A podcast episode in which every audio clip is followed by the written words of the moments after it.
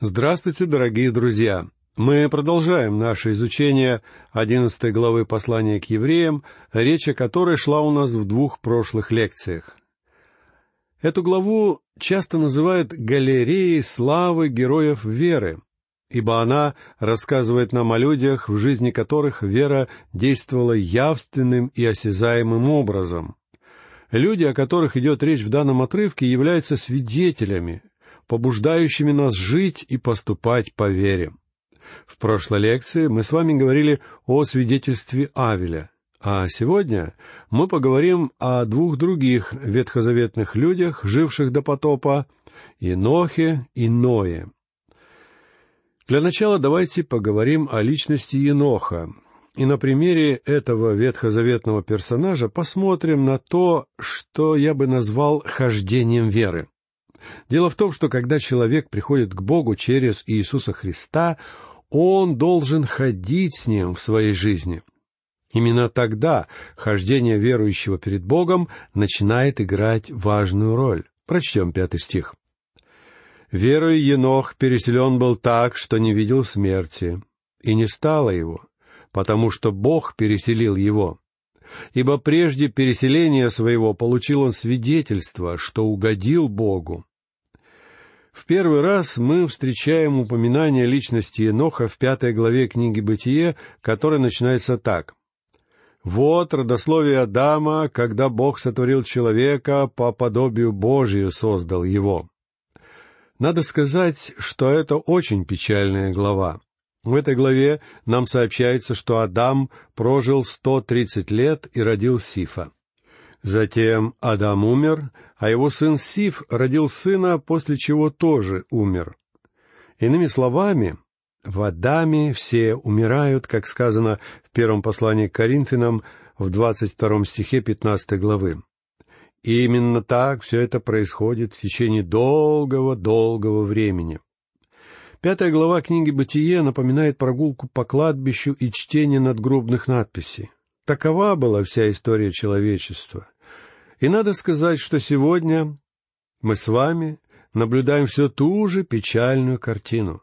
Ситуация изменилась немного, люди по-прежнему умирают.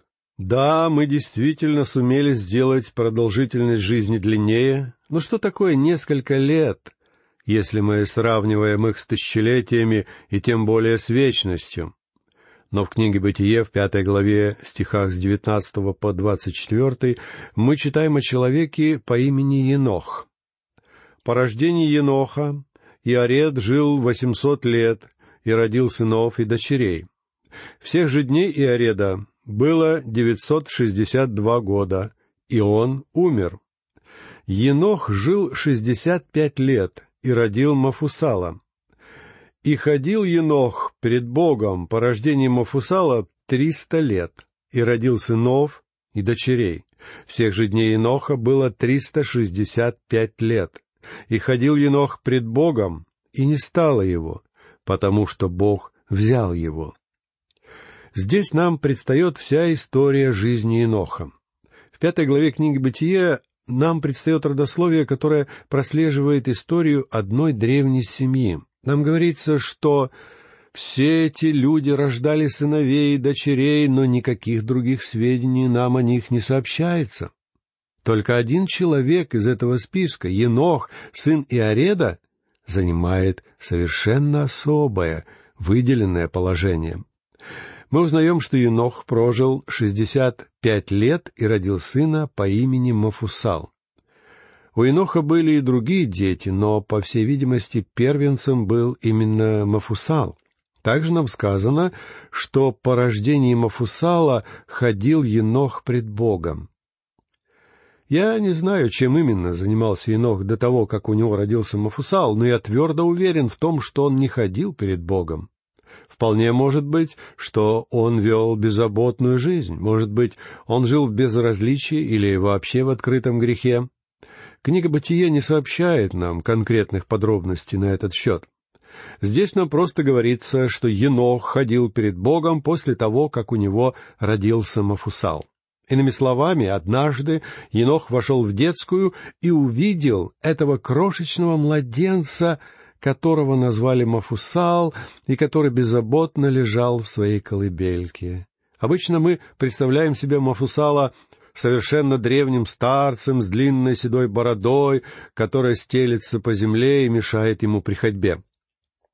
Но в то время Мафусал был просто крошечным младенцем. И когда Енох взглянул на своего новорожденного сына, он вдруг осознал всю полноту своей ответственности перед ним. Именно тогда он начал ходить перед Богом. Друзья мои, если появление ребенка в доме не изменит вашего стиля жизни, ничто другое уже не изменит вас. Даже увещевания проповедника не будут столь красноречивыми и убедительными, как то, что говорят эти крошечные создания, обладающие чудесной способностью говорить от Бога, несмотря на то, что они еще не могут произнести ни слова. Во всяком случае, очевидно, что именно такое действие оказало появление Мафусала на жизнь Еноха, ибо этот ребенок изменил весь стиль его жизни. Книга «Бытие» сообщает нам, что после рождения Мафусала у Еноха были и другие дети. Однако нам ничего не говорится о том, что Енох умер. Обратите внимание, что сказано о нем. «И ходил Енох перед Богом, и не стало его, потому что Бог взял его». В случае Еноха мы видим пример хождения верой. Автор послания к евреям говорит, «Верою Енох переселен был так, что не видел смерти, ибо прежде переселения своего получил он свидетельство, что угодил Богу». Его хождение было угодно Богу, потому что он поступал по вере а не по всевозможным правилам и постановлениям. Енох верил Богу и ходил перед Ним так, как было действительно угодно Небесному Отцу. И тогда Бог взял его к себе. Енох не умер, но был переселен к Богу. Это было первое восхищение человека, описанное в Библии. Енох был взят с этой земли и переселен на небеса. Кстати сказать, здесь мы видим картину, которая, на мой взгляд, является для всех нас духовным посланием. Есть люди, которые считают, что церкви предстоит пройти через период скорби, и в качестве символа этого они используют Ноя с его ковчегом. Однако на самом деле фигура Ноя вовсе не является символом церкви. Скорее, Ной олицетворяет собой всех тех людей этого мира, которые будут спасены в период великой скорби. Бог сохранит и убережет их. Кто они такие? Это те самые 144 тысячи детей Израиля, а также огромное число язычников. Все эти люди не будут принадлежать к сообществу верующих, которое мы называем церковью. Нам сообщается в книге Откровения, что прежде чем ураган великой скорби обрушится на эту землю, и четыре всадника апокалипсиса двинутся в путь, эти 144 тысячи человек из народа Израиля будут запечатлены Богом. И точно так же будет запечатлено огромное число язычников. Именно всех этих людей и олицетворяет собой фигура Ноя. Друзья мои, Бог может уберечь вас в период великой скорби. Но вопрос не в том, сможет Бог сделать это или не сможет. Вопрос в том, что именно говорит сам Бог. А говорит Бог о том, что Он удалит верующих из этого мира. Бог сказал, обращаясь к Филадельфийской церкви, как мы читаем в десятом стихе третьей главы книги Откровения, «И как ты сохранил слово терпения моего, то и я сохраню тебя от годины искушения, которое придет на всю вселенную, чтобы испытать живущих на земле. Что это за година искушения, когда Бог будет испытывать землю? Единственное, упомянутое в Писании время, это период великой скорби. Великое число евреев и язычников будет спасено и сохранено Богом в этот период. Иной является символом их всех. А Енох — это человек, который олицетворяет церковь. Еноху не пришлось пройти через потоп. Он был переселен до начала потопа, и его не было в ковчеге вместе с Ноем. Бог мог бы сохранить жизнь Еноху, взяв его в ковчег, но он не сделал этого. Бог мог сохранить Еноха в безопасности в течение всего времени потопа. Но вместо этого Бог забрал его из этого мира. И именно это однажды произойдет с церковью, ибо фигура Еноха олицетворяет собой церковь. Енох был переселен из этого мира в другой мир. И лучше всего я смог бы пояснить происшедшее с ним, прибегнув к объяснению одной маленькой девочки. Когда она вернулась домой после занятий воскресной школы, мама спросила ее, о чем им рассказывали сегодня в школе. Девочка ответила, что там они говорили о Енохе. Видимо, это была хорошая воскресная школа, где действительно преподавалась Библия. Когда мама попросила девочку рассказать ей о Енохе, девочка поведала такую историю. Енох жил давным-давно и каждый день ходил с Богом. Бог заходил за ним поутру и приглашал его погулять с ним. И тогда Енох брал свой завтрак и свой дождевик и шел вместе с Богом. Однажды он отправился с Богом в долгую-предолгую прогулку. Они шли и шли и шли, пока не настал вечер. Наконец Енох решил возвратиться домой, но Бог сказал ему, «Енох, сейчас мы ближе к моему дому, чем к твоему поэтому давай лучше пойдем прямо ко мне домой». И таким образом Енох отправился вместе с Господом к нему домой.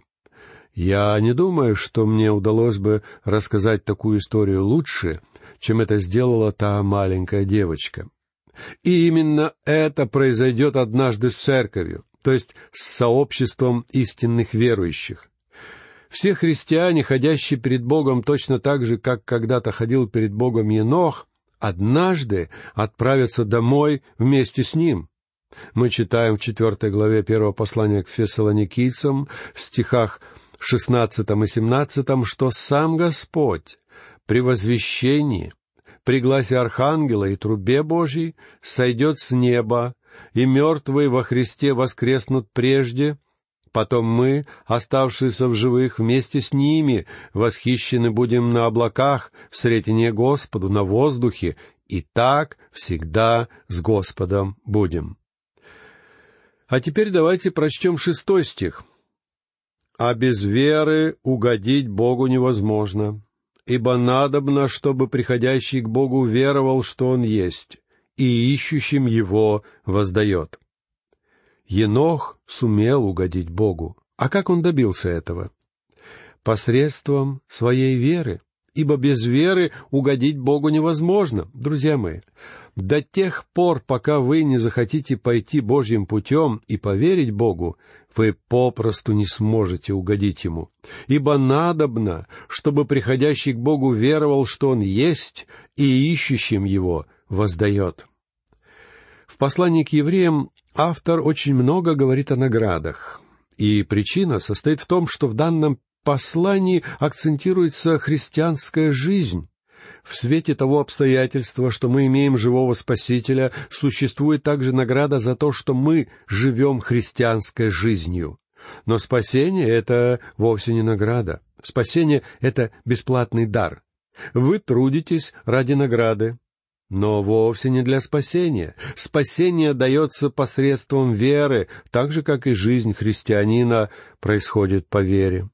Посредством своей веры Енох ходил перед Богом. Далее давайте поговорим о вере другого ветхозаветного героя Ноя. Прочтем седьмой стих. Верою Ной, получив откровение о том, что еще не было видно, благоговея приготовил ковчег для спасения дома своего. Ею осудил он весь мир и сделался наследником праведности по вере. Авель продемонстрировал нам путь веры. Енох показал нам хождение веры. А теперь Ной представляет нам свидетельство веры. Верою Ной приготовил ковчег для спасения дома своего. Многие проповедники любят шутить, что Ной проповедовал 120 лет, но так и не сумел привести к Богу ни одного человека. На самом деле, это утверждение не совсем справедливо. Ной действительно не сумел завоевать для Бога ни одного из людей. Однако Ной, вне всякого сомнения, привел к Богу свою семью. Он привел каждого члена своей семьи к Господу. И это уже было немалым достижением. Мы с вами должны опять возвратиться к книге «Бытие» и внимательно посмотреть на личность Ноя. В пятом стихе шестой главы книги «Бытие» нам говорится, что «увидел Господь, что велико развращение человеков на земле, и что все мысли и помышления сердца их были зло во всякое время». Это весьма печальная характеристика состояния человечества. После событий, происшедших в Эдемском саду, люди отдалились от Бога с весьма большой скоростью. Однако в книге «Бытие» нам говорится, что оставался один благочестивый человек по имени Ной. И в девятом стихе шестой главы книги «Бытие» нам рассказывается о нем. «Вот житие Ноя. Ной был человек праведный и непорочный в роде своем. Ной ходил пред Богом. Означает ли это, что Ной был просто хорошим человеком, который вовремя отдавал свои долги, а также совершал множество других полезных людям поступков? Нет, друзья мои, Ной делал больше этого. Ной ходил пред Богом. А как он ходил перед Богом? Автор послания к евреям говорит нам об этом так. Верою Ной, получив откровение о том, что еще не было видимо, благоговея приготовил ковчег для спасения дома своего. Этот человек поверил Богу, когда Бог сказал ему, что он намеревается уничтожить землю водами потопа. Есть мнение, что до того времени на земле никогда не было дождей, и это, возможно, является правдой. Но главное в том, что где-то посреди равнины на большом расстоянии от реки Ефрат Ной начал строить корабль, потому что Бог сказал ему, что однажды произойдет потоп. Бог дал Ною наставление относительно строительства ковчега. И по своим размерам ковчег вполне соответствовал современным масштабам кораблестроения. Нам сообщается, что длина судна составляла 300 локтей, ширина была около 50 локтей и высота 30 локтей. По бокам не было ни одного окна, но вместо этого Бог сказал Ною, «И сделай отверстие в ковчеге, и в локоть сведи его вверху, и дверь в ковчег сделай сбоку его, устрой в нем нижнее, второе и третье жилье». Вместо окон вверху ковчега располагалось одно большое отверстие, закрытое сверху крышей. Ковчег имел в длину триста локтей, то есть около ста пятидесяти метров. Он имел три палубы. В те дни люди были неплохими строителями и были хорошо знакомы с конструкциями подобного рода. Поэтому, когда Ной начал строительство своего ковчега, жившие в то время люди посчитали его действия весьма странным занятием. Я уверен, что народ ходил смотреть на строительство Ноя как на некую местную достопримечательность. Я всегда задавался вопросом, что именно привело к спасению сыновей Ноя, Хама, Сима и Иофета. Я уверен, что эти люди были уже взрослыми и самостоятельными, они жили в других городах и самостоятельно вели свои дела, но, возможно, однажды кто-то из них услышал, что где-то недалеко от их родного города какой-то чудак строит корабль, и все окрестные жители открыто смеются над ним и его нелепыми усилиями. Вначале братья тоже смеялись над абсурдностью этого предприятия — но затем вдруг выясняется, что этим человеком был их собственный отец, Ной. И тогда братья были вынуждены встать на защиту отца, говоря окружающим, что их отец никогда не говорил ни слова неправды. А если он решился пуститься на такое нелепое предприятие, говоря всем, что грядет потоп, то только потому, что Бог велел ему сделать это ибо всю свою жизнь Ной жил в непосредственной непорочности перед Богом. А в конце концов братья собрали свои инструменты и отправились на помощь отцу. Почему? потому что их отец Ной засвидетельствовал им о Боге. Друзья мои, я не устаю говорить снова и снова, что самое важное, что вы можете сделать для Бога, это засвидетельствовать о нем своей собственной семье. Но это свидетельство должно состоять не в том, что вы утомляете домочадцев своими непрерывными евангельскими проповедями. Истинное свидетельство должно заключаться в том, что вы живете перед их глазами и даете ему видеть, что вы имеете реальность веры в вашей жизни. Я слышал об одном евангелисте, к которому после одной из его проповедей подошла женщина и сказала, что Бог призвал ее проповедовать. По всей видимости, этот проповедник относился к женщинам-проповедницам точно так же, как и я. Поэтому он спросил ее, есть ли у нее семья. Она ответила, что у нее есть муж и пятеро детей. Тогда проповедник сказал, «Видите, как чудесно! Бог призвал вас проповедовать и уже дал вам собственную общину. Позвольте мне сказать вам, друзья мои, что независимо от того, являетесь вы проповедником или нет, если вы принадлежите к числу Божьих детей, и если вы имеете семью, это и есть ваша община. Бог дал вам эту общину. Ной сумел завоевать свою семью для Бога. Никто, кроме семьи Ноя, не поверил его словам. Но семья поверила, потому что они знали и видели его свидетельство. И Ной приготовил ковчег для спасения дома своего. Как здорово он сумел сделать это! И я желаю, чтобы каждый из нас в своей жизни стал точно таким же свидетелем для Бога. Этой мыслью я хочу закончить нашу сегодняшнюю лекцию. Всего вам доброго, дорогие друзья.